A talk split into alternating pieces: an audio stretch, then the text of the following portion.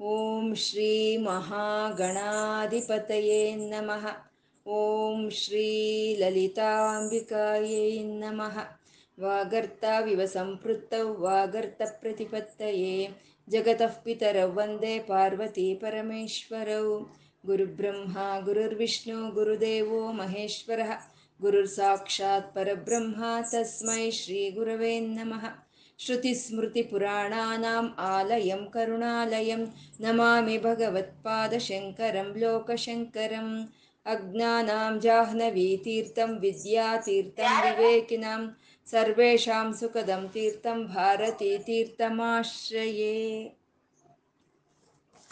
ಪರಮಶಿವನ ಸ ಶಿವಾನಂದ ಲಹರಿ ಪ್ರತಿಪಾದ್ಯ ದೇವರಾದಂಥ ಶಿವನು ಅವನು ಮೂರು ಕಣ್ಣಿನವನಾಗಿದ್ದಾನೆ ಜಟಾಜೂಟಗಳನ್ನು ಇಟ್ಕೊಂಡಿದ್ದಾನೆ, ಕಂಠದಲ್ಲಿ ಸರ್ಪಗಳನ್ನೇ ಹಾರವನ್ನಾಗಿ ಅಲಂಕರಿಸಿಕೊಂಡು ಮೃಗ ಚರ್ಮವನ್ನು ಧರಿಸಿ ಮೃಗವನ್ನು ಕೈಯಲ್ಲಿ ಹಿಡ್ಕೊಂಡು ಅಮ್ಮನ ಜೊತೆ ಕೂಡಿ ಇರೋ ಅಂಥ ಸ ಪರಮಶಿವನನ್ನು ನಮ್ಮ ಹೃದಯಕ್ಕೆ ಆಹ್ವಾನಿಸ್ತಾ, ನಮ್ಮ ಹೃದಯದಲ್ಲಿ ಆನಂದ ತರಂಗಗಳನ್ನು ಇಬ್ಬಿಸ್ತಾ ಇರೋ ಆ ಸಾಂಬ ಸದಾಶಿವನಿಗೆ ನತಿರಿಯಂ ನಮಸ್ಕಾರ ಮಾಡ್ಕೊಳ್ಳೋಣ. ನಮ್ಮಲ್ಲಿ ಯಾವುದೇ ಒಂದು ದುರ್ಗುಣಗಳಿರಬಹುದು ಅಥವಾ ಯಾವುದೇ ಒಂದು ಪಾಪಗಳು ಇರಬಹುದು.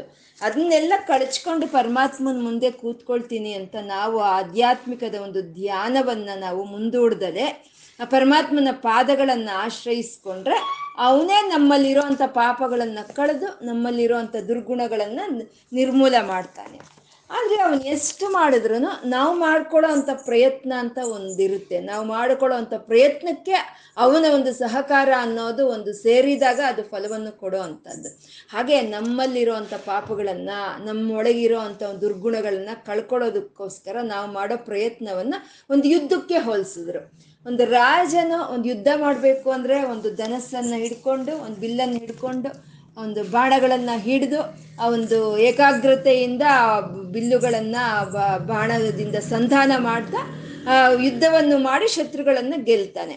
ಅದೇ ರೀತಿ ನಮ್ಮಲ್ಲಿರುವಂಥ ಒಂದು ಭಾವನೆಯನ್ನ, ಒಂದು ಬಿಲ್ಲನ್ನಾಗಿ ಮಾಡಿ, ಭಕ್ತಿಯನ್ನ ಬಿಲ್ಲಿಗೆ ಎರಡು ತುದಿಯಲ್ಲಿ ಕಟ್ಟುವಂಥ ದಾರವನ್ನಾಗಿ ಮಾಡಿ ಪರಮಾತ್ಮನ ಒಂದು ನಾಮ ಮಂತ್ರಗಳನ್ನೇ, ಪರಮಾತ್ಮನ ಲೀಲೆಗಳನ್ನೇ, ಬಾಣಗಳನ್ನಾಗಿ ಪ್ರಯೋಗಿಸಿದಾಗ ನಮ್ಮಲ್ಲಿರೋ ನಮ್ಮಲ್ಲಿರೋ ಅಂತ ಒಂದು ಪಾಪಗಳು ಅನ್ನೋದು ಕಳೆದು ಹೋಗಿ ನಾವು ವಿಜಯವಂತರಾಗ್ತೀವಿ ಅಂತ ಗುರುಗಳು ಒಂದು ಯುದ್ಧಕ್ಕೆ ಹೋಲಿಸಿದ್ರು. ಆ ರೀತಿ ಯುದ್ಧ ನಾವು ಮಾಡಿದಾಗ ನಮ್ಮ ಮನ ಒಂದು ಮ ಭಾವನೆಯನ್ನ ಬಿಲ್ಲನ್ನಾಗಿ ಮಾಡಿ, ಭಕ್ತಿಯನ್ನೇ ಒಂದು ದಾರವನ್ನಾಗಿ ಮಾಡಿ, ಆ ನಾಮ ಮಂತ್ರಗಳನ್ನೇ ಬಾಣಗಳನ್ನಾಗಿ ಮಾಡಿ ನಾವು ಒಂದು ಯುದ್ಧವನ್ನು ಮಾಡಿದಾಗ ನಾವು ಗೆಲ್ಲೋದು ಯಾರನ್ನ ಅಂದ್ರೆ ಪಾಪಗಳನ್ನ ಮತ್ತೆ ನಮ್ಮಲ್ಲಿರೋ ದುರ್ಗುಣಗಳನ್ನು. ಅವನ್ ಗೆದ್ವೆ ಅಂತಂದ್ರೆ ನಮ್ಗಾಗೋ ಅಂತ ಆನಂದ ಸಾನಂದ ಭವತಿಹಿ ಅಂದ್ರು. ಅಂದ್ರೆ ಶಾಶ್ವತವಾದಂತ ಆನಂದ. ಅಂದ್ರೆ ಮೋಕ್ಷ ಅನ್ನೋದು ನಮಗೆ ಸಿಕ್ಕುತ್ತೆ ಅನ್ನೋದನ್ನ ಗುರುಗಳು ಹೇಳಿದ್ರು. ಮತ್ತೆ ಒಂದು ಯುದ್ಧ ಅಂತ ಮಾಡಿ ನಾವು ಆ ಯುದ್ಧದಲ್ಲಿ ಗೆದ್ದಾಗ ಏನಾಯ್ತು? ಅಲ್ಲೂ ಪಾಪಗಳು ಹೋಯ್ತು. ಒಂದು ದುಷ್ಟ ಒಂದು ಸಂಸ್ಕಾರಗಳು ಹೋಯ್ತು ಅಂದಮೇಲೆ ನಮ್ಮ ಮನಸ್ಸು ತಿಳಿಯಾಗೋಯ್ತು. ನಮ್ಮ ನಮ್ಮ ಮನಸ್ಸು ಶುಚಿಯಾಯಿತು. ಆ ಶುಚಿಯ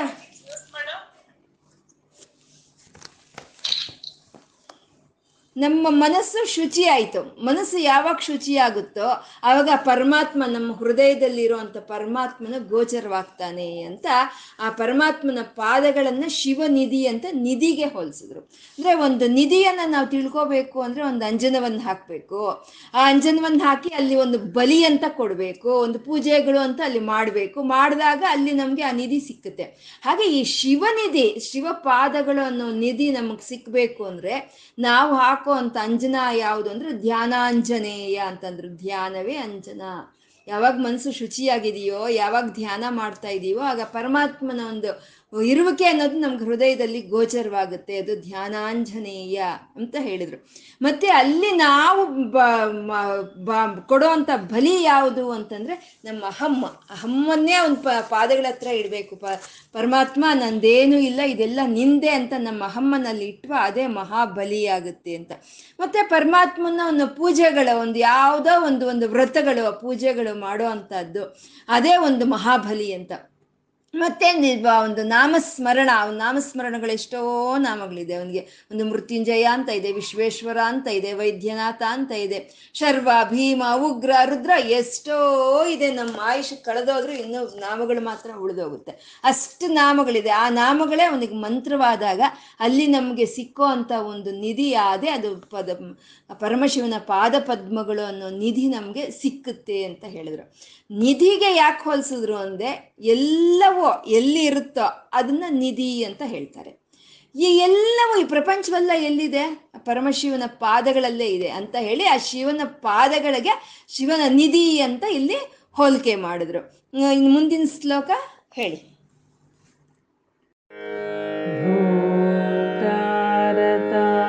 मुदवहत् यदपेक्षया श्रीः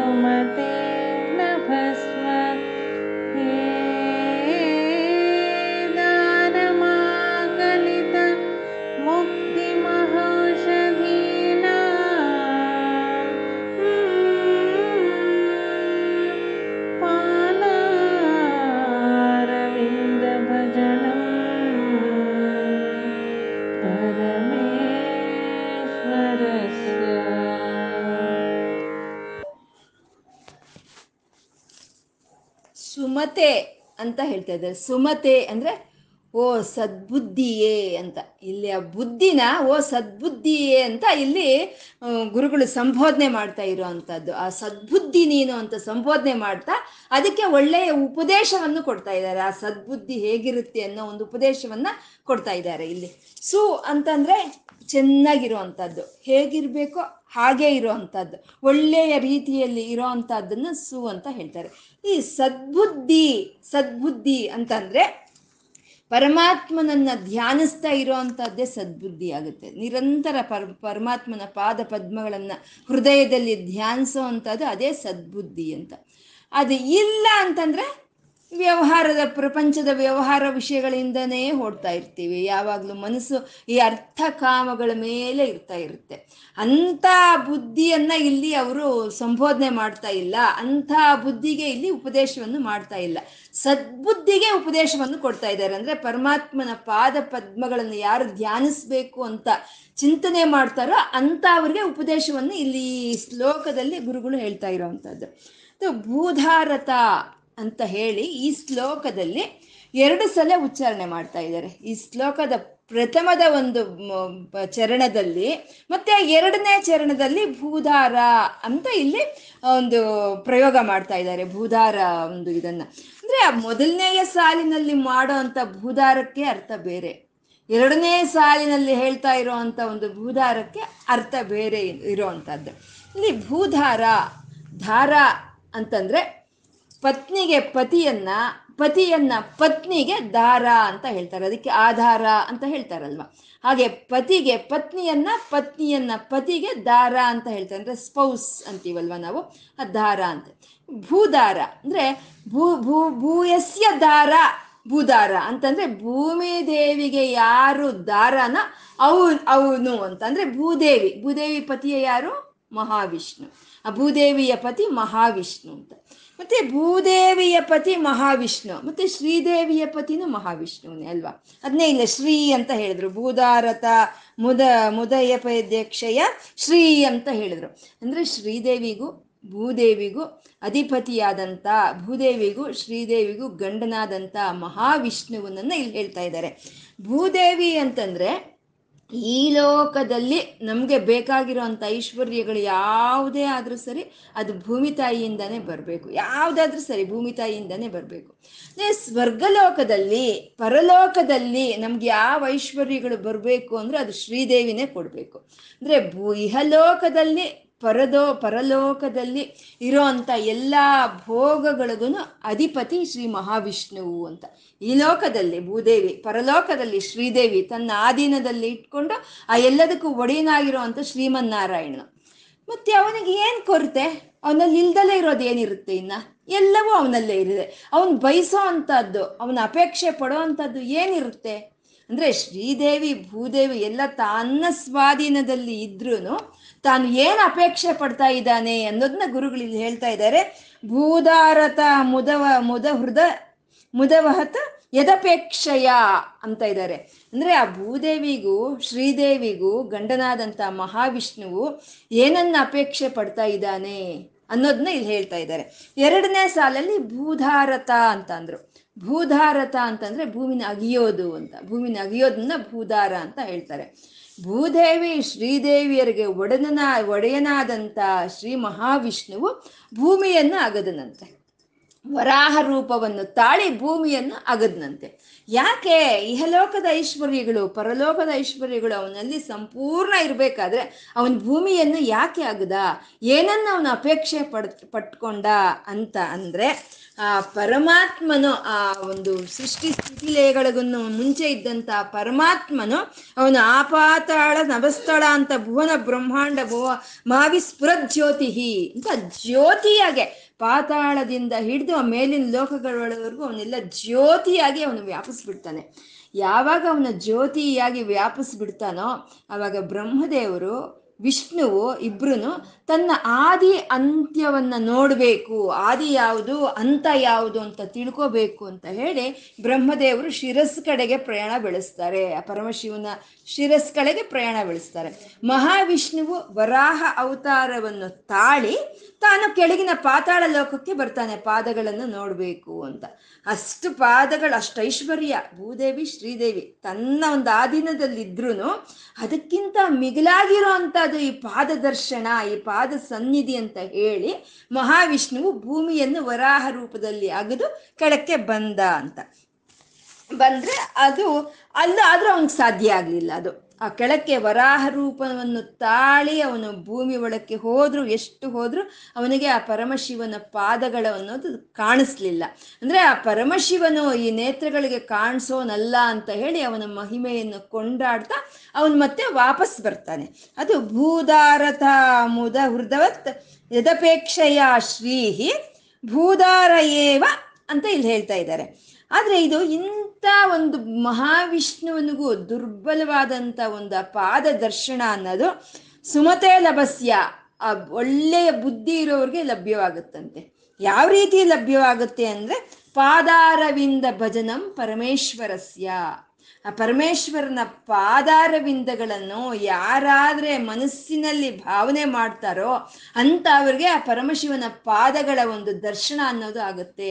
ಯಾವುದೋ, ಯಾವ ಪಾದಗಳವು ವರಾಹ ರೂಪದಲ್ಲಿ ಮಹಾವಿಷ್ಣುವು ಭೂಮಿಯನ್ನು ಅಗದು ನೋಡೋದಕ್ಕೆ ಹೋದರೆ ವಿಫಲನಾಗಿ ಬರ್ತಾನೆ, ವಾಪಸ್ ಬರ್ತಾನೆ. ಅಂಥ ಪಾದ ದರ್ಶನ ಈ ಭಾವನಾ ಮಾತ್ರದಿಂದ ಯಾರಾದ್ರೆ ಹೃದಯದಲ್ಲಿ ಭಾವನೆ ಮಾಡ್ತಾರೋ ಅಂತ ಅವರಿಗೆ ಸಿಕ್ಕುತ್ತೆ ಅಂತ ಗುರುಗಳು ಹೇಳ್ತಾ ಇದ್ದಾರೆ.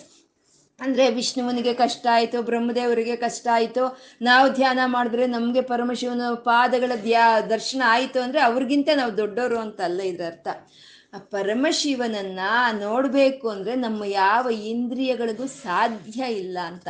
ನಾವು ಆಚೆ ಬಹಿರಂಗವಾಗಿ ಕಾಣಿಸೋ ಅಂತ ಈ ನೇತ್ರಗಳಿಗೆ ಅವನ ದರ್ಶನ ಯಾವತ್ತಿಗೂ ಆಗೋದಿಲ್ಲ. ಮನೋ ಮನಸ್ಸು ಮನಸ್ಸು ಅನ್ನೋ ಒಂದು ಮನೋನೇತ್ರದಿಂದ ನೋಡಿದಾಗ ಮಾತ್ರ ಅವನು ಗೋಚರವಾಗ್ತಾನೆ ಅಂತ ಹೇಳೋ ಇದು. ಮನಸ್ಸು, ಮನಸ್ಸಿಟ್ಟು ನೋಡಿದಾಗ ಅವನು ಗೋಚರಿಸ್ತಾನೆ. ನಮ್ಮ ಬಾಹ್ಯವಾಗಿರುವಂಥ ಒಂದು ನೇತ್ರಗಳೆಲ್ಲ ನಾವು ಹಿಡ್ಕೊಳ್ತೀವಿ ಪರಮಾತ್ಮನ ಅಂದರೆ ಅದು ಅಸಾಧ್ಯವಾದ ವಿಷಯ ಅಂತ ಇಲ್ಲಿ ಹೇಳೋ ಅಂಥದ್ದು. ಯಾವಾಗಲೂ ಮನಸ್ಸು, ಮನಸ್ಸಿಟ್ಟು ನಾವು ಧ್ಯಾನ ಮಾಡಿದ್ರೆ ಸಿಕ್ಕೋ ಅಂತ ಅವನು ನಮ್ಮ ಕಣ್ಣಿಗೆ ಕಾಣಿಸೋನಲ್ಲ ಅವನು. ಈ ಭಕ್ತ ರಾಮದಾಸನು ಅವನು ತಾನೀಶಾ ಅವನು ಇದು ನವಾಬು ಅವನು ಜೈಲಿಗೆ ಹಾಕ್ಬಿಡ್ತಾನೆ.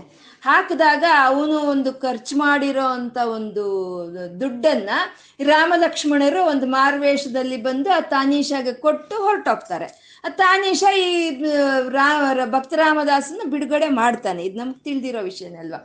ಆಮೇಲೆ ರಾಮದಾಸರು ಬಂದಿರೋದು ರಾಮ ಲಕ್ಷ್ಮಣರು ಅಂತ ತಿಳ್ಕೊಂಡು, ಆ ತಾನೇಶಾಗ ಆದಂಥ ಒಂದು ದರ್ಶನ ನನ್ಗಾಗ್ಲಿಲ್ವೇ? ಆ ರಾಮ ಲಕ್ಷ್ಮಣರ ದರ್ಶನ ನನ್ಗಾಗ್ಲಿಲ್ವೇ ಅಂತ ಹೇಳಿ, ಅವನು ಹುಡುಕದಲ್ಲೇ ಇರೋ ಅಂತ ಒಂದು ಜಾಗ ಇಲ್ದಲೆ ಎಲ್ಲಾ ಕಡೆ ಬೆಟ್ಟಗಳಲ್ಲಿ ಇದರಲ್ಲಿ, ಕಾಡಲ್ಲಿ ಎಲ್ಲ ಹುಡ್ಕೊಂಡು ಹೋಗ್ತಾ ನೀನು ನನ್ಗೆ ಯಾಕಪ್ಪ ನೀನು ನನ್ಗೆ ಯಾಕೆ ನೀನು ದರ್ಶನ ಕೊಡ್ತಾ ಇಲ್ಲ? ಅಂತ ಹೇಳಿ ಊಟ ಬಿಟ್ಟು, ಅನ್ನ ಬಿಟ್ಟು, ಗುಳೋ ಅಂತ ಅಳುತ್ತಾ ದುಃಖ ಪಡ್ತಾ ಇರ್ತಾನೆ. ಅವನ ದುಃಖವನ್ನ ನೋಡೋದಕ್ಕೆ ಆಗ್ದಲೇ ಆ ರಾಮ, ಭಕ್ತ ರಾಮದಾಸ್ನ ಹೆಂಡತಿ ಹೇಳ್ತಾಳೆ, ನೀನು ಆಚೆ ಇರೋ ಈ ನೇತ್ರಗಳಿಂದ ನೋಡಬೇಕು ಶ್ರೀರಾಮಚಂದ್ರನ ಅಂತ ಎಷ್ಟೊತ್ತು ಹೊರಟ್ರು ನಿನ್ಗೆ ಅದು ಕಾಣಿಸಲ್ಲ. ಯಾಕೆಂದ್ರೆ ಶ್ರೀರಾಮಚಂದ್ರ ನಿನ್ನ ಹೃದಯದಲ್ಲೇ ಇದ್ದಾನೆ. ನಿನ್ನ ಮನೋರು, ಮನೋ ಒಂದು ಮನಸ್ಸು ಅನ್ನೋ ಒಂದು ನೇತ್ರವನ್ನು ತೆಗೆದು ನೀನು ನೋಡಿದ್ರೆ ನಿಂಗೆ ಅಲ್ಲೇ ಕಾಣಿಸ್ತಾನೆ ಅಂತ ಹೇಳ್ತಾಳೆ ರಾಮದಾಸನ ಹೆಂಡತಿ. ಅಂದ್ರೆ ಪರಮಾತ್ಮ ಯಾವಾಗಲೂ ನಮ್ಗೆ ಬಾಹ್ಯವಾಗಿರುವಂಥ ಇಂದ್ರಗಳಿಗೆ ಗೋಚರವಾಗೋದಿಲ್ಲ. ನಾವು ಯಾವಾಗ ಧ್ಯಾನ ಮಾಡ್ತೀವೋ ಆವಾಗೇ ನಮಗೆ ಹೃದಯದಲ್ಲಿ ಗೋಚರವಾಗೋ ಅಂತ ಅವನು ಅವನು ಪರಮಶಿವನು. ಆ ರೀತಿ ಪಾದಾರವಿಂದ ಭಜನಂ ಪರಮೇಶ್ವರಸ್ಯ. ಆ ಪರಮೇಶ್ವರನ ಪಾದ ಪದ್ಮಗಳನ್ನ ಯಾರು ಹೃದಯದಲ್ಲಿ ಧ್ಯಾನಿಸ್ತಾರೋ ಅಲ್ಲಿ ಅವ್ರಿಗೆ ಗೋಚರವಾಗುತ್ತೆ. ಆ ಗೋಚರವಾದಂಥ ಪಾದಗಳು ಅವು ಎಂಥವು ಅಂತಂದ್ರೆ ಕೇದಾರಮಾಕಲಿತ ಅಂತ ಇದ್ದಾರೆ. ಅಂದ್ರೆ ಆ ಪರಮಶಿವನ ಪಾದಗಳು ಕೇದಾರ ಕ್ಷೇತ್ರವಾಗುತ್ತಂತೆ ಅದು. ನಮ್ಮ ಹೃದಯದಲ್ಲಿ ಗೋಚರವಾಗುವಂತ ಆ ಪರಮಶಿವನ ಪಾದ ಪದ್ಮಗಳು ಕೇದಾರ ಕ್ಷೇತ್ರವಾಗುತ್ತೆ ಅಂತ. ಕೇದಾರ ಕ್ಷೇತ್ರ ಅಂತಂದ್ರೆ ಯಾವ ಭೂಮಿ ಆದ್ರೆ ಒಳ್ಳೆಯ ಒಂದು ಬೆಳೆಗಳನ್ನು ಕೊಡುತ್ತೋ ಅದನ್ನ ನಾವು ಕೇದಾರ ಕ್ಷೇತ್ರ ಅಂತ ಹೇಳ್ತೀವಿ. ಅಂದ್ರೆ ಎಲ್ಲ ಭೂಮಿಯನ್ನು ಕೇದಾರ ಕ್ಷೇತ್ರ ಅಂತ ಹೇಳಲ್ಲ. ಯಾಕೆಂದ್ರೆ ಎಲ್ಲಾ ಭೂಮಿಯಲ್ಲೂ ಒಳ್ಳೆಯ ಬೆಳೆ ಅನ್ನೋದು ಬರೋಲ್ಲ ಅಲ್ವಾ? ಇವಾಗ ಮರುಭೂಮಿ ಇದೆ. ಮರಳು ಭೂಮಿಯಲ್ಲಿ ಅದ್ರಲ್ಲಿ ಬರುತ್ತಾ? ಅದು ಯಾವ ಗಿಡ ತಾನೇ ಬರೋಕ್ಕಾಗುತ್ತೆ? ಮತ್ತೆ ಈ ಗುಟ್ಟ, ಈ ಬೆಟ್ಟ, ಈ ಕಲ್ಲುಗಳು ಇರುವಂತ ಒಂದು ಸ್ಥಳದಲ್ಲೂ ಒಂದು ಒಳ್ಳೆಯ ಬೆಳೆ ಅನ್ನೋದೇನು ಬರೋದಿಲ್ಲ. ಒಳ್ಳೆಯ ಸತ್ವ ಒಳ್ಳೆಯ ಸತ್ವ ಇರುವಂತ ಭೂಮಿಯಲ್ಲಿ, ಆ, ಒಂದು ಒಳ್ಳೆಯ ಬೆಳೆಗಳು ಬೆಳೆಯುತ್ತೆ. ಹಾಗೆ ಯಾರಾದ್ರೆ ಆ ಪರಮೇಶ್ವರನ ಪಾದ ಪದ್ಮಗಳನ್ನು ಹೃದಯದಲ್ಲಿ ಧ್ಯಾನಿಸ್ತಾರೋ, ಅವರಿಗೆ ಆ ಪರಮಾತ್ಮನ ಪಾದಗಳು ಕೇದಾರ ಕ್ಷೇತ್ರವಾಗುತ್ತೆ ಅಂದ್ರೆ ಒಳ್ಳೆಯ ಬೆಳೆಗಳನ್ನು ಕೊಡುತ್ತಂತೆ ಒಳ್ಳೆಯ ಬೆಳೆಗಳು. ಯಾವುದು ಆ ಬೆಳೆಗಳು ಅಂತಂದ್ರೆ, ಮುಕ್ತಿ ಮಹೌಷಧೀನಾಂ ಅಂತ ಹೇಳಿದ್ದಾರೆ ಔಷಧಿ ಕೊಡುತ್ತಂತೆ. ಯಾವುದು ಔಷಧಿ? ಒಂದು ಸಾಧಾರಣವಾದ ಒಂದು ಕಾಯಿಲೆಗಾದರೆ ಒಂದು ಸಾಧಾರಣವಾದಂಥ ಒಂದು ಔಷಧಿ ಸರಿ ಹೋಗುತ್ತೆ. ಅದೇ ಅಸಾಧಾರಣವಾದ ಕಾಯಿಲೆಗಾದ್ರೆ ಅಸಾಧಾರಣವಾದಂಥ ಔಷಧಿನೇ ಬೇಕು. ನಮ್ಮ ಈ ಭವರೋಗ ಅನ್ನೋದು ಜನ್ಮ ಜನ್ಮಗಳಿಂದ ಜನ್ಮ ಜನ್ಮಗಳಿಂದ ಬಂದಿರೋ ಅಂಥ ಒಂದು ರೋಗ ಇದು ಇದು ಇದು ತುಂಬ ಅಸಾಧಾರಣವಾದಂಥ ರೋಗ ಇದು. ಈ ರೋಗಕ್ಕೆ ಮದ್ದು ಯಾವ್ದು ಬೇಕು ಅಂತ ಮಹಾ ಔಷಧಿ ಅಂತ ಮಹಾ ಶಬ್ದವನ್ನು ಸೇರಿಸ್ಬಿಟ್ರು ಅಲ್ಲಿ ಮಹಾ ಔಷಧಿ ಆ ಯಾರಾದರೆ ಆ ಪರಮಶಿವನ ಪಾದಗಳನ್ನು ಹೃದಯದಲ್ಲಿ ಧ್ಯಾನಿಸ್ತಾರೋ, ಅವರ ಒಂದು ಹೃದಯದಲ್ಲಿ ಆ ಪರಮಾತ್ಮನ ಪಾದಗಳ ಒಂದು ಕೇದಾರ ಕ್ಷೇತ್ರವಾಗಿ ಅಲ್ಲಿ ಒಂದು ಮಹಾ ಔಷಧಿ ಅನ್ನೋದನ್ನ ಅಲ್ಲಿ ಕೊಡುತ್ತೆ ಅಂತ. ಅದು ಈ ಸಂಸಾರವನ್ನ, ಈ ಸಂಸಾರ ತಾಪತ್ರಯದಿಂದ ನಮ್ಮನ್ನು ತಪ್ಸೋ ಅಂತ ಮಹಾ ಔಷಧಿ ಅಂತ ಹೇಳಿದ್ರು. ಮಹಾ ಔಷಧಿ ಅನ್ನೋದು ಸಿಕ್ಕಿದ ಮೇಲೆ ಇನ್ನೇನು ಮುಕ್ತಿ, ಆ ಮುಕ್ತಿನೇ ಮಹಾ ಔಷಧಿ ಅಂತ ಹೇಳ್ತಾ ಇದ್ದಾರೆ. ಮತ್ತೆ ಈ ಮುಕ್ತಿ ಅಂತ ನಾವು ಅಂದಾಗ, ಇಲ್ಲ ನಾವು ಅದು ತುಂಬ ಹಗುರವಾಗಾದ್ರೂ ತಗೊಳ್ತೀವಿ. ಇಲ್ಲ, ತುಂಬ ದೊಡ್ಡದಾಗೂ ತಗೊಂಡ್ಬಿಡ್ತೀವಿ ನಾವು ಮುಕ್ತಿ ಅನ್ನೋ ಒಂದು ಇದನ್ನಲ್ವಾ? ತುಂಬ ಹಗುರವಾಗಿ, ಅಯ್ಯೋ, ಅದೆಲ್ಲ ನಮ್ಗಿದ ಇದೆಲ್ಲ ಮುಕ್ತಿಗೆ ಅಂತ ಅಂದ್ಬಿಡ್ತೀವಿ ಇಲ್ಲ ಅಂದ್ರೆ, ಅಯ್ಯೋ, ಮುಕ್ತಿನ ಅದೆಲ್ಲ ನಮಗೆ ಸಾಧ್ಯ ಇಲ್ದಲೇ ಇರೋದು ಅಂತ ತಗೊಳ್ತೀವಿ. ಇಲ್ಲ, ಹಗುರವಾಗಿ, ಇಲ್ಲ, ತುಂಬ ಭಾರವಾಗಿ ತಗೊಳ್ತೀವಿ. ಮುಕ್ತಿ ಅಂತಂದ್ರೆ ಮೋಕ್ಷ. ಮೋಕ್ಷ ಅಂದ್ರೆ ಆನಂದ. ಆನಂದವೇ ಮುಕ್ತಿ. ಆನಂದವೇ ಮೋಕ್ಷ ಅನ್ನೋದು. ಯಾವಾಗ್ಲಾದ್ರೆ ಪರಮಶಿವನ ಪಾದಗಳನ್ನೇ ನಾವು ಧ್ಯಾನ ಮಾಡ್ತಾ ಇದ್ದೀವೋ ಬೇರೆ ವಿಷಯಗಳಿಂದ ಮುಕ್ತಿ ಅನ್ನೋ ಸಿಕ್ಕುತ್ತೆ.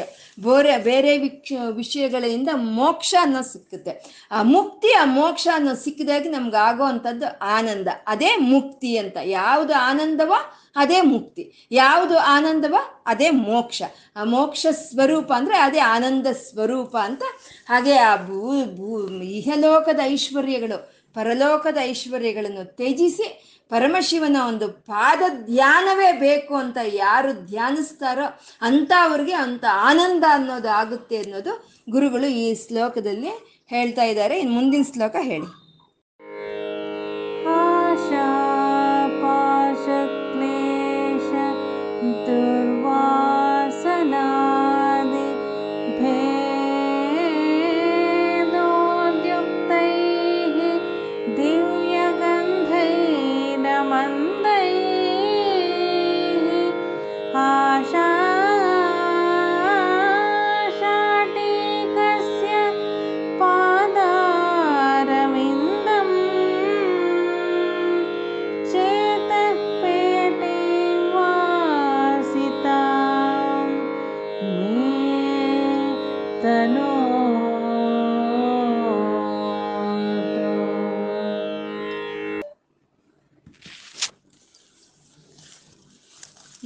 ನಮ್ಮಲ್ಲಿ ನಾವು ಎಷ್ಟು ಹೇಳಿದ್ರು ನಮ್ಮಲ್ಲಿ ಈ ದುರ್ಗುಣಗಳು, ಈ ಒಂದು ಕೆಟ್ಟ ಸಂಸ್ಕಾರಗಳು, ದುರ್ಗುಣಗಳು, ಒಂದು ದುರಾಲೋಚನೆಗಳು ಅನ್ನೋದು ನಮ್ಮಲ್ಲಿ ಇದ್ದೇ ಇರುತ್ತೆ.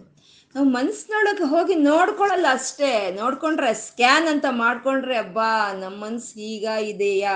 ಅಂತ ಅನ್ಸುತ್ತೆ ನಮ್ಗೆ. ಅಷ್ಟು ಒಂದು ಇದಾಗಿರುತ್ತೆ.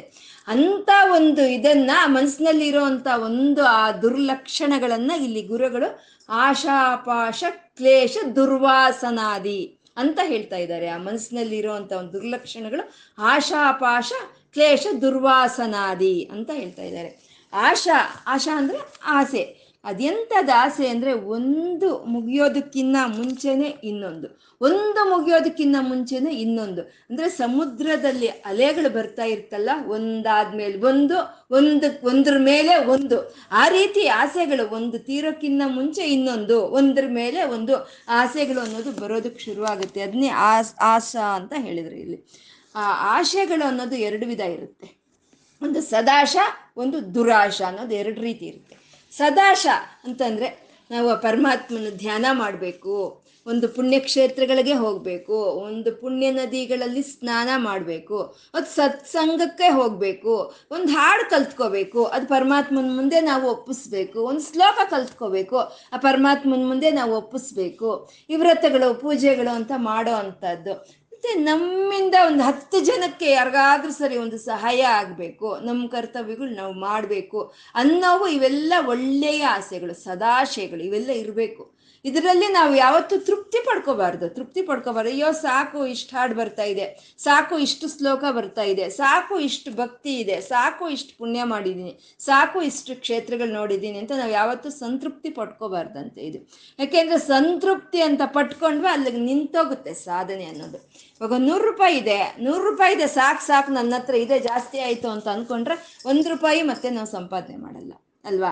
ಹಾಗೆ ಇದು ಸಾಲ್ದೋ ಇನ್ನೂ ಇನ್ನೂ ಅನ್ನೋಷ್ಟು ಆಸೆ ಇರಬೇಕು ಇವೆಲ್ಲ ಸದಾಶೆಗಳು ಮತ್ತು ದುರಾಶೆ ಅಂತಂದ್ರೆ ಈ ಸಂಸ ಈ ಪ್ರಪಂಚದ ಕಡೆ ಇರೋ ಭೋಗಗಳನ್ನೆಲ್ಲ ಅನುಭವಿಸ್ಬೇಕು. ಇನ್ನೂ ಒಂದು ನಾಲ್ಕು ಸೈಟ್ ಮಾಡಬೇಕು, ಇನ್ನೂ ಒಂದು ನಾಲ್ಕು ಮನೆ ಮಾಡಬೇಕು. ಇನ್ನೂ ಇನ್ನೂ ಹೆಚ್ಚಿನ ಸುಖವನ್ನು ಅನುಭವಿಸ್ಬೇಕು. ಇನ್ನೂ ಹೆಚ್ಚಿನ ಒಂದು ಭೋಗಗಳು ಈ ಶರೀರಕ್ಕೆ ಆಗಬೇಕು. ಒಂದು ಫ್ಲೈಟಲ್ಲಿ ಹೋಗ್ಬೇಕು. ಫ್ಲೈಟಲ್ಲಿ ಹೋಗಿ ಬಂದ್ವಾ, ಅರೆ ಫ್ಲೈಟಲ್ಲಿ ಹೋಗಿ ಬಂದ್ವಿ ಬಿಸ್ನೆಸ್ ಕ್ಲಾಸಲ್ಲಿ ಒಂದ್ಸಲಿ ಹೋಗಿ ಬರಬೇಕು. ಇಂಥವೆಲ್ಲ ದುರಾಶೆಗಳು ಅಂತ ಅನ್ಸ್ಕೊಳುತ್ತೆ. ಈ ದುರಾಶೆಗಳು.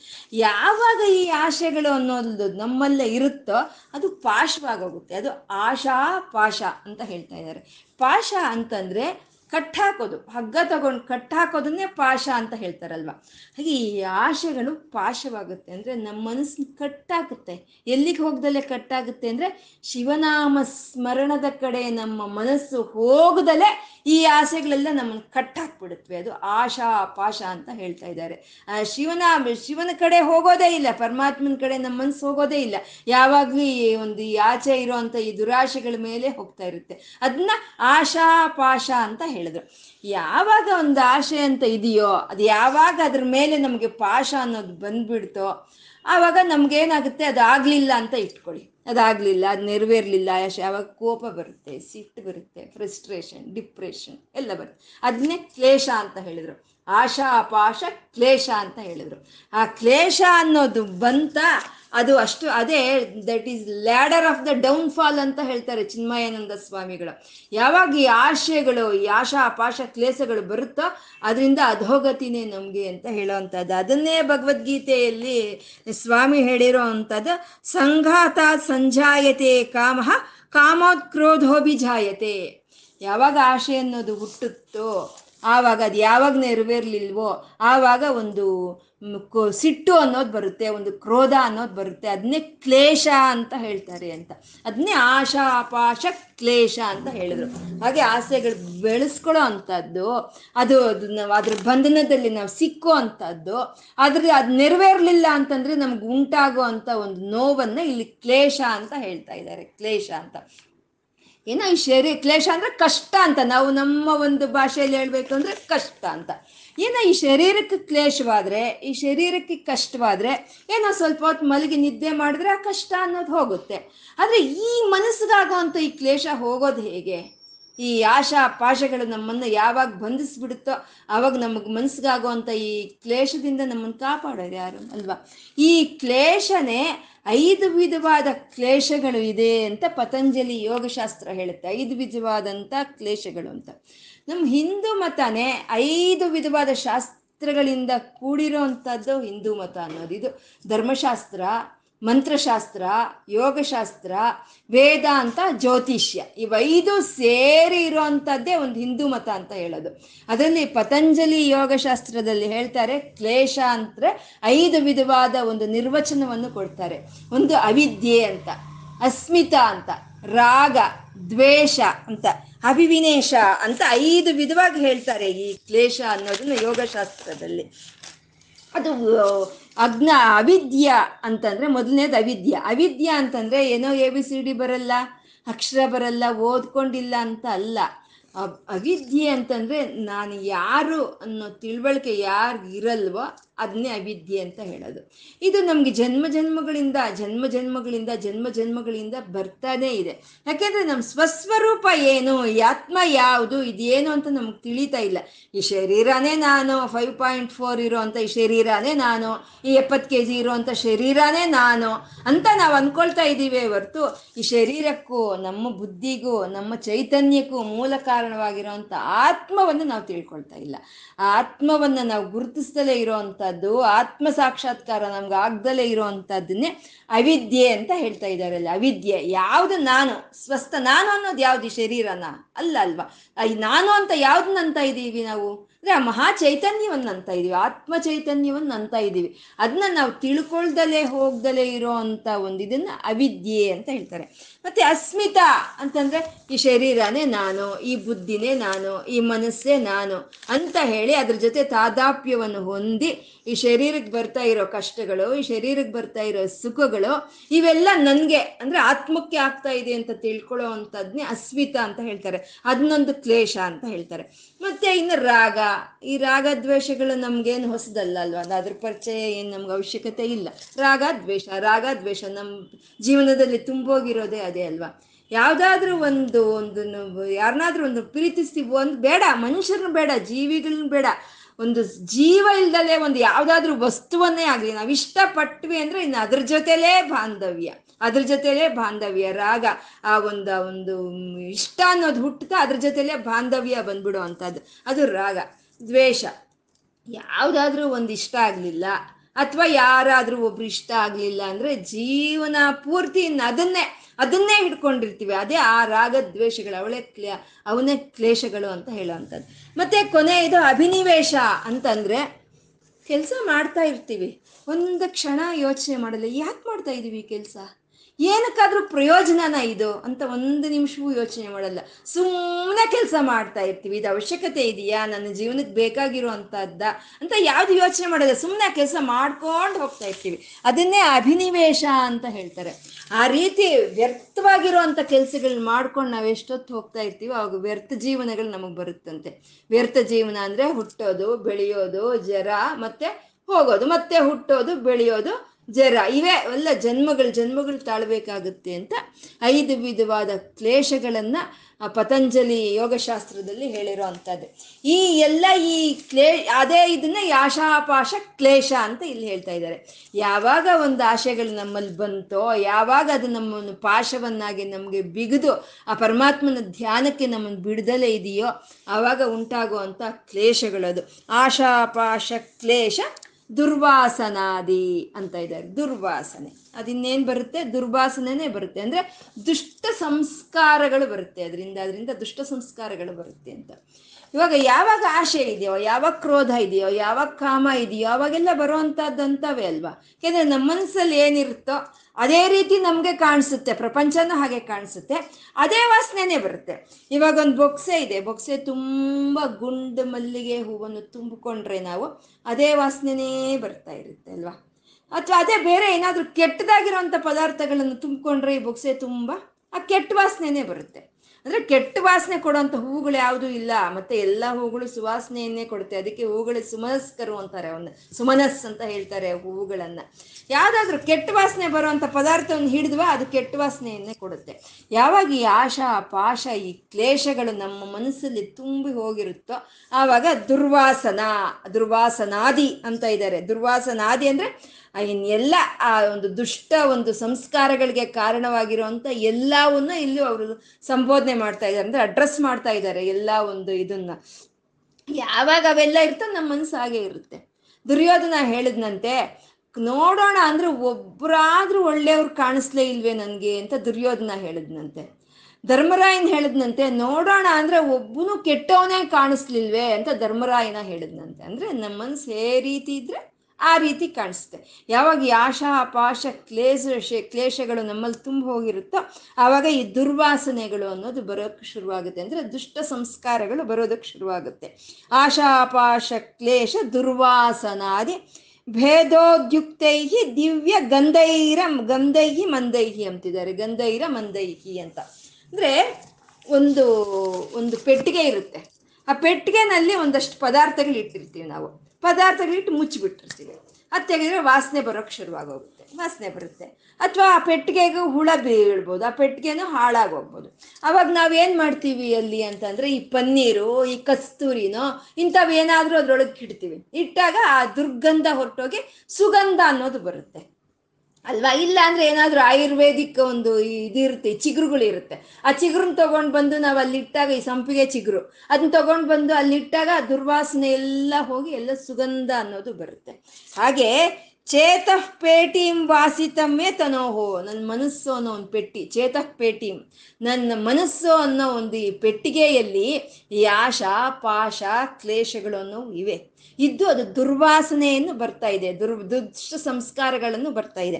ಅದಕ್ಕೆ ಇಲ್ಲಿ ಈ ದುರ್ವಾಸನೆ ಹೋಗಿ, ಆ ಸುಗಂಧ ಬರಬೇಕು ಅಂದ್ರೆ ಇಲ್ಲಿ ಏನು ಇಡಬೇಕು? ಎರಡು ಚಿಗುರು ಹಾಕಬೇಕು ಅಲ್ಲಿ, ಆಯುರ್ವೇದಿಕ್ ಇದರಲ್ಲಿ ಹೇಳಿರೋ ಅಂತ ಎರಡು ಚಿಗುರಲ್ಲಿ ಹಾಕಬೇಕು. ಹಾಕಿದ್ರೆ ಆ ದುರ್ವಾಸನೆ ಹೋಗಿ ಸದ್ವಾಸನ ಅನ್ನೋದು ಬರುತ್ತೆ. ಯಾವುದಪ್ಪ ಎರಡು ಚಿಗುರು, ಆ ನಮ್ಮ ಮನಸ್ಸು ಅನ್ನೋ ಒಂದು ಚೇತ ಪೇಟಿಂ, ನಮ್ಮ ಮನಸ್ಸು ಅನ್ನೋ ಈ ಪೆಟ್ಟಿಗೆಯೊಳಗೆ ಈ ದುರ್ವಾಸನೆಗಳು, ಈ ದುಸ್ಸಂಸ್ಕಾರಗಳು ಹೋಗೋದಕ್ಕೆ ನಾವು ಹಾಕ್ಬೇಕಾಗಿರುವಂತ ಚಿಗುರು ಯಾವುದಪ್ಪ ಅಂದ್ರೆ ಪಾದಾರವಿಂದಂ. ಆ ಪರಮೇಶ್ವರನ ಪಾದಾರವಿಂದಂ ಆ ಪರಮೇಶ್ವರನ ಪಾದಗಳು ಅನ್ನೋದನ್ನ ಈ ಮನಸ್ಸಿನಲ್ಲಿ ಇಟ್ಕೊಂಡ್ರೆ ಆವಾಗ ಇಲ್ಲಿರೋ ಅಂತ ಎಲ್ಲ ದುರ್ಗುಣಗಳು ಹೊರಟೋಗುತ್ತೆ. ಆಶಾ ಪಾಶ ಕ್ಲೇಸಗಳೆಲ್ಲ ಹೊರಟೋಗುತ್ತೆ. ದುರ್ವಾಸನೆ ಹೊರಟೋಗುತ್ತೆ. ಎಲ್ಲ ಸುಗಂಧ ಬರುತ್ತೆ. ಸುಗಂಧ ಪರಿ ಇದಾಗಿ ಬರುತ್ತೆ ಅಂತ ಇಲ್ಲಿ ಹೇಳ್ತಾ ಇರೋವಂಥದ್ದು. ಯಾವಾಗ ಆ ಆಶಾ ಪಾಶ ಕ್ಲೇಶಗಳು ನಮ್ಮ ಮನಸ್ಸಲ್ಲಿ ತುಂಬಿಕೊಡುತ್ತೋ ಆವಾಗ ಈ ಸದ್ಗುಣಗಳೆಲ್ಲ ಮಾಯವಾಗಿ ಎಲ್ಲ ದುರ್ಗುಣಗಳೇ ಬರುತ್ತೆ. ಯಾವಾಗ ಪರಮಾತ್ಮನ ಒಂದು ಪಾದವನ್ನು ಧ್ಯಾನಿಸ್ತಾ ನಾವು ಈ ಮನಸ್ಸು ಅನ್ನೋ ಪೆಟ್ಟಿಗೆಯಲ್ಲಿ ಆ ಪರಮಾತ್ಮನ ಪಾದಗಳನ್ನು ಹಿಡಿದು ಇಟ್ಕೊಂಡು ನಾವು ಬೀಗ ಹಾಕಿದ್ವಾ? ಆವಾಗ ಇಲ್ಲಿರೋ ದುರ್ವಾಸನೆ ಎಲ್ಲ ಹೊರಟೋಗುತ್ತೆ. ಎಲ್ಲ ಸುಗಂಧವೇ ಬರುತ್ತೆ ಅಂತ ಇಲ್ಲಿ ಗುರುಗಳು ಹೇಳ್ತಾ ಇರುವಂಥದ್ದು. ಇದು ಆಶಾ ಶಾಟೀಕಸ್ಯ ಅಂತ ಹೇಳ್ತಾ ಇದ್ದಾರೆ. ಆಶಾ ಶಾಟೀಕಸ್ಯ ಅಂತ. ಆಶಾ ಅಂತಂದ್ರೆ ಒಂದು ಆಶಾ ಅನ್ನೋದು ಒಂದಿದು. ಈ ಆಶಾ ಶಾಟೀಕಸ್ಯ ಅಂತ ಪರಮಶಿವನನ್ನ ಇಲ್ಲಿ ಸಂಬೋಧನೆ ಮಾಡ್ತಾ ಇರುವಂಥದ್ದು ಆಶಾ ಶಾಟೀಕಸ್ಯನ ಪಾದಾರವಿಂದಗಳು ಅಂತ. ಆಶಾ ಶಾಟೀಕಸ್ಯ ಅಂದ್ರೆ ಆಶೆ ಅಂದ್ರೆ ಆಶೆ ಅನ್ನೋದು ಒಂದು. ಮತ್ತೆ ಆಶೆ ಅಂತಂದ್ರೆ ದಿಕ್ಕುಗಳು ಅಂತ ಅರ್ಥ. ದಿಕ್ಕುಗಳು ಅಂತ. ಅಂದ್ರೆ ದಿಕ್ಕುಗಳೇ ವಸ್ತ್ರಗಳ ಶಾಕ್ತಿಕಸ್ಯ ಅಂತಂದ್ರೆ ವಸ್ತ್ರಗಳು ಅಂತ. ಆ ದಿಕ್ಕುಗಳೇ ವಸ್ತ್ರವನ್ನಾಗಿ ಮಾಡ್ಕೊಂಡಿರೋ ಅಂತ ಪರಮಶಿವನು ಅವನು ಆಶಾ ಶಾಟಿಕಸ್ಯ ಅಂದ್ರೆ ದಿಗಂಬರನು ಅಂತ. ದಿಕ್ಕುಗಳನ್ನೇ ಅವನು ವಸ್ತ್ರವನ್ನಾಗಿ ಮಾಡ್ಕೊಂಡಿದ್ದಾನೆ, ಅವನು ದಿಗಂಬರನು ಅಂತ. ಮತ್ತೆ ಅಯ್ಯೋ, ಇದೇನಪ್ಪ ಪರಮಶಿವನ್ ದಿಗಂಬರನ ವಸ್ತ್ರಗಳನ್ನೇ ಹಾಕೊಂಡಿಲ್ವಾ ಅಂತ ನಾವು ಅಂದ್ಕೊಂಡ್ರೆ ನಮ್ಗೆ ಎಲ್ಲಿ ಹಾಕೋದು ವಸ್ತ್ರಗಳು? ವಸ್ತ್ರ ಹಾಕೋದಕ್ಕೆ ಈ ಒಂದು ಆಚೆ ಕಡೆ ಒಂದು ಒಂದು ಜಾಗ ಅಂತ ಇರ್ಬೇಕಲ್ವಾ ಹಾಕೋದಕ್ಕೆ? ಇವಾಗ ಈ ಬುಕ್ ಇದೆ. ಈ ಬುಕ್ಕಿಗೆ ಒಂದು ಕವರ್ ಹಾಕ್ಬೇಕಂದ್ರೆ ಇದ್ರ ಸುತ್ತ ಆಚೆ ಒಂದು ಜಾಗ ಅಂತ ಇದೆ. ಇವನು ಸ ಎಲ್ಲ ಕಡೆ ವ್ಯಾಪಿಸ್ಕೊಂಡಿರೋ ಅಂತ ಪರಮಶಿವನ್ಗೆ ಹೇಗೆ ವಸ್ತ್ರ ಹಾಕೋದು ನಾವು? ಎಲ್ಲ ಕಡೆ ವ್ಯಾಪಿಸ್ಕೊಂಡಿದ್ದಾನೆ. ಅವನಿಲ್ದಲೇ ಇರೋ ಜಾಗನೇ ಇಲ್ಲ ಅಂದಮೇಲೆ ಅವನಿಗೆ ವಸ್ತ್ರ ಹಾಕೋದಕ್ಕಾಗಲ್ಲ ಅಂತ ಆಶಾ ಶಾಟೀಕಸ್ಯ ಅಂತ ಹೇಳಿದ್ರು. ಮತ್ತೆ ಈ ಆಶಾ ಶಾಟಿಕಸ್ಯಾದ ಪರಮಶಿವನು ಹಾಕೊಂಡಿರೋ ಅಂತ ಒಂದು ಇದಾದ್ರೂ ಏನು ಅಂದ್ರೆ ಅವನು ಮೃಗಚರ್ಮವನ್ನು ಧರಿಸ್ಕೊಂಡಿರೋ ಅಂತ ಅವನು ಅಂದ್ರೆ ದಿಗಂಬರನು, ಏಕಾಂಬರನು ಅವನು. ಅಂದ್ರೆ ವಸ್ತ್ರಗಳ ಮೇಲೆ, ತನ್ನ ಮೈ ಮೇಲೆ ಇರುವಂತ ವಸ್ತ್ರಗಳ ಮೇಲೆ ಮೋಹ ಇಲ್ದರೆ ಇಲ್ದಲೇ ಇರುವಂತ ಪರಮಶಿವನೇ ನಮ್ಮ ಒಂದು ಆಶಾಪಾಶಗಳನ್ನು ಅವನು ನಿರ್ಮೂಲ ಮಾಡ್ತಾನೆ ಅಂತ ಹೇಳೋದಕ್ಕೋಸ್ಕರ ಇಲ್ಲಿ ಆಶಾಶಾಟೀಕಸ್ಯ ಅಂತ ಇಲ್ಲಿ ಸಂಬೋಧನೆ ಮಾಡಿದ್ರು ಗುರುಗಳು. ಆ ರೀತಿ ಆಶಾ, ಪಾಶ ಕ್ಲೇಸಗಳಿಂದ ತುಂಬಿಕೊಂಡು ಹೋಗಿರೋವಂಥ ಇನ್ನು ನಮ್ಮ ಮನಸ್ಸಿನಲ್ಲಿ ಆ ಪರಮಾತ್ಮನ ನಾವು ಧ್ಯಾನ ಮಾಡ್ತಾ ಇದ್ದೀವ ಆ ಪರಮಾತ್ಮನ ಒಂದು ಗೋಚರ ಇಲ್ಲಾಯ್ತಾ ಅವಾಗ ಈ ಆಶಾ ಪಾಶಗಳು ಈ ಕ್ಲೇಶಗಳು ಎಲ್ಲ ಹೊರಟೋಗಿ ನಮ್ಮಲ್ಲಿ ಸುಗಂಧಗಳು ಬರುತ್ತೆ ಅಂತ ಹೇಳಿ ಇಲ್ಲಿ ಆಶಾ ಶಾಟೀಕಸ್ಯ ಅಂತ ದಿಗಂಬರನಾದ ಪರಮೇಶ್ವರನನ್ನ ಆ ರೀತಿ ಒಂದು ಸಂಬೋಧನೆ ಮಾಡಿದ್ರು. ಈ ಹಿಂದೆ ಶ್ಲೋಕದಲ್ಲಿ ಪರಮೇಶ್ವರಸ್ಯ ಅಂತ ಸಂಬೋಧನೆ ಮಾಡಿದ್ರು. ಪರಮೇಶ್ವರಸ್ಯ ಅಂತ. ಅಂದ್ರೆ ಪಾದಾರವಿಂದ ಭಜನಂ ಪರಮೇಶ್ವರಸ್ಯ ಅಂತ. ಅಂದ್ರೆ ಸಾಮಾನ್ಯವಾಗಿ ಪರಮೇಶ್ವರ ಅನ್ನೋದು ಅಷ್ಟು ಹೆಚ್ಚಿಗೆ ಸಂಬೋಧನೆ ಮಾಡಿಲ್ಲ ಅವರು ಇಲ್ಲಿವರೆಗೂ. ಪಶುಪತಿ ಅಂದಿದ್ದಾರೆ, ರಾಜಮೌಳೆ ಅಂದಿದ್ದಾರೆ, ಅಥವಾ ರಾಜಶೇಖರ ಅಂದಿದ್ದಾರೆ, ಶಿವ ಅಂದಿದ್ದಾರೆ, ಶಂಭೋ ಅಂದಿದ್ದಾರೆ. ಪರಮೇಶ್ವರಸ್ಯ ಅಂತ ಒಂದು ಯಾವುದೇ ಒಂದು ಶ್ಲೋಕದಲ್ಲಿ ಹೆಚ್ಚಿನ ಸಂಬೋಧನೆ ಆಗಿಲ್ಲ. ಮತ್ತೆ ಇಲ್ಲಿ ಹೆಚ್ಚಿನ ಇಲ್ಲಿ ಪರಮೇಶ್ವರಸ್ಯ ಅಂತ ಯಾಕೆ ಸಂಬೋಧನೆ ಮಾಡಿದ್ರು ಅಂದ್ರೆ ಆ ಪಾದಾರವಿಂದಗಳ, ಆ ಪರಮ ಪ, ಪರಮಶಿವನ ಪಾದಾರವಿಂದಗಳ ಧ್ಯಾನ ನಾವು ಮಾಡಬೇಕು ಅಂದರೆ ಅವನು ಎಂಥವನು ಅಂದರೆ ಪರಮೇಶ್ವರಸ್ಯ. ಅಂದರೆ ಆ ಬ್ರಹ್ಮ ವಿಷ್ಣುಗುರಿಗೋ ಸೃಷ್ಟಿ ಸ್ಥಿತಿ ಲಯಗಳಿಗೋ, ಬ್ರಹ್ಮ ವಿಷ್ಣು ರುದ್ರರಿಗೋ, ಮುಂಚೆನೆ ಇದ್ದಂಥವನು ಅವನು ಪರಮೇಶ್ವರನು. ಸೃಷ್ಟಿ ಸ್ಥಿತಿ ಲಯ ಕಾರಗಳಿಗೆ ಕಾರಣವಾಗಿರುವಂಥವನು ಅವನು ಪರಮೇಶ್ವರನು ಅಂತ ಆ ಪರಮೇಶ್ವರನ ಆದಿಯಲ್ಲೇ ಇದ್ದಂಥ ಪರಮಾತ್ಮ. ಆ ಪರಮೇಶ್ವರ ಅವನ ಪಾದಗಳನ್ನು ಧ್ಯಾನಿಸಿದಾಗ ಆವಾಗ ನಮಗೆ ಒಂದು ಮುಕ್ತಿ ಅನ್ನೋದು ಸುತ್ತುತ್ತೆ ಅಂತ ಹಿಂದಿನ ಶ್ಲೋಕದಲ್ಲಿ ಹೇಳಿದ್ರೆ, ಈ ಶ್ಲೋಕದಲ್ಲಿ ಆ ಪರಮಶಿವನ ಪಾದಗಳನ್ನು ಹಿಡಿದ್ವಾ ಅವನ ಪರ ಒಂದು ತೋರಿಸ್ದ ಅಲ್ವಾ ಆ ಪಾದ ಪಾದಗಳನ್ನು ದರ್ಶನ ಕೊಟ್ಟ ಅಲ್ವಾ ನಮಗೆ ಮನಸ್ಸಲ್ಲಿ ಅವನು ಕೊಟ್ಟಂತ ಆ ಪಾದ ದರ್ಶನವನ್ನು ಬಿಡದಲೆ ಒಂದು ಪೆಟ್ಟಿಗೆಯಲ್ಲಿ ಇಟ್ಟು ಬೀಗ ಹಾಕ್ದಂಗೆ ನಾವು ಹಾಕಿಬಿಟ್ರೆ, ಆವಾಗ ನಮ್ಮಲ್ಲಿರೋ ಅಂಥ ಆಶಾ, ಪಾಶ, ಕ್ಲೇಶಗಳೆಲ್ಲ ಹೋಗಿ ಒಳ್ಳೆಯ ಸಂಸ್ಕಾರಗಳು ಬರುತ್ತೆ ಅನ್ನೋದನ್ನ ಇಲ್ಲಿ ಗುರುಗಳು ಹೇಳ್ತಾ ಇರೋ ಅಷ್ಟೇ. ಭೂದೇವಿ ಶ್ರೀದೇವಿಯ ಒಂದು ಸಂಪತ್ತಿಗೆ ಒಡೆಯನಾದಂಥ ಮಹಾವಿಷ್ಣುವ ಆಶ್ರಯಿಸ್ಕೊಂಡಂಥ ಪಾದಗಳನ್ನು ನಾವು ಆಶ್ರಯಿಸ್ಕೊಂಡಾಗ ನಮಗೆ ಆ ಒಂದು ಆನಂದ ಅನ್ನೋದು ಸಿಕ್ಕುತ್ತೆ, ಆ ಮುಕ್ತಿ ಅನ್ನೋದು ಸಿಕ್ಕುತ್ತೆ. ಆ ಸಿಕ್ಕಿರೋ ಅಂಥ ಒಂದು ಪಾದಗಳನ್ನು ಬಿಡದಲೇ ನಾವು ಶಾಶ್ವತವಾಗಿ ನಮ್ಮ ಹೃದಯದಲ್ಲಿ, ನಮ್ಮ ಒಂದು ಚೇತಃಪೇಟಿ ನಮ್ಮ ಮನಸ್ಸು ಅನ್ನೋ ಒಂದು ಪೆಟ್ಟಿಗೆಯಲ್ಲಿ ಪೆಟ್ಟು ಹಿಡಿದು ನಾವು ಬಂಧನದಲ್ಲಿ ಇಟ್ಟುವ ಆವಾಗ ನಮ್ಮಲ್ಲಿರೋ ಅಂಥ ಒಂದು ದುಷ್ಟ ಒಂದು ಸಂಸ್ಕಾರಗಳು ಇಲ್ಲ ಪಾಪಗಳು ನಶಿಸಿ ಹೋಗಿ ನಮ್ಮಲ್ಲಿ ಒಂದು ಸುಗಂಧ ಭರಿತವಾದಂಥ ಒಂದು ಸುಸಂಸ್ಕಾರಗಳು ಬೆಳ್ಕೊಂಡು ಬರುತ್ತೆ ಅಂತ ಹೇಳ್ತಾ ಇವತ್ತು. ನಾವು ಇವತ್ತು ಏನು ಹೇಳ್ಕೊಂಡಿದ್ದೀವೋ ಅದು ಸಾಂಬ ಸದಾಶಿವನಿಗೆ ಅರ್ಪಣೆಯನ್ನು ಮಾಡಿಕೊಳ್ಳೋಣ. ಆ ಪರಮೇಶ್ವರನಿಗೆ, ಆ ಪರಮಾತ್ಮನಿಗೆ ನತಿರಿಯಂ ನನ್ನ ಈ ನಮಸ್ಕಾರವನ್ನು ಸ್ವೀಕಾರ ಮಾಡುತ್ತಂದೆ ಅಂತ ಕೇಳ್ಕೊಳ್ತಾ ಸರ್ವಂ ಶ್ರೀ ಲಲಿತಾರ್ಪಣಮಸ್ತು. ಓಂ ನಮಃ ಶಿವಾಯ ಓಂ ನಮಃ ಶಿವಾಯ ಓಂ ನಮಃ ಶಿವಾಯ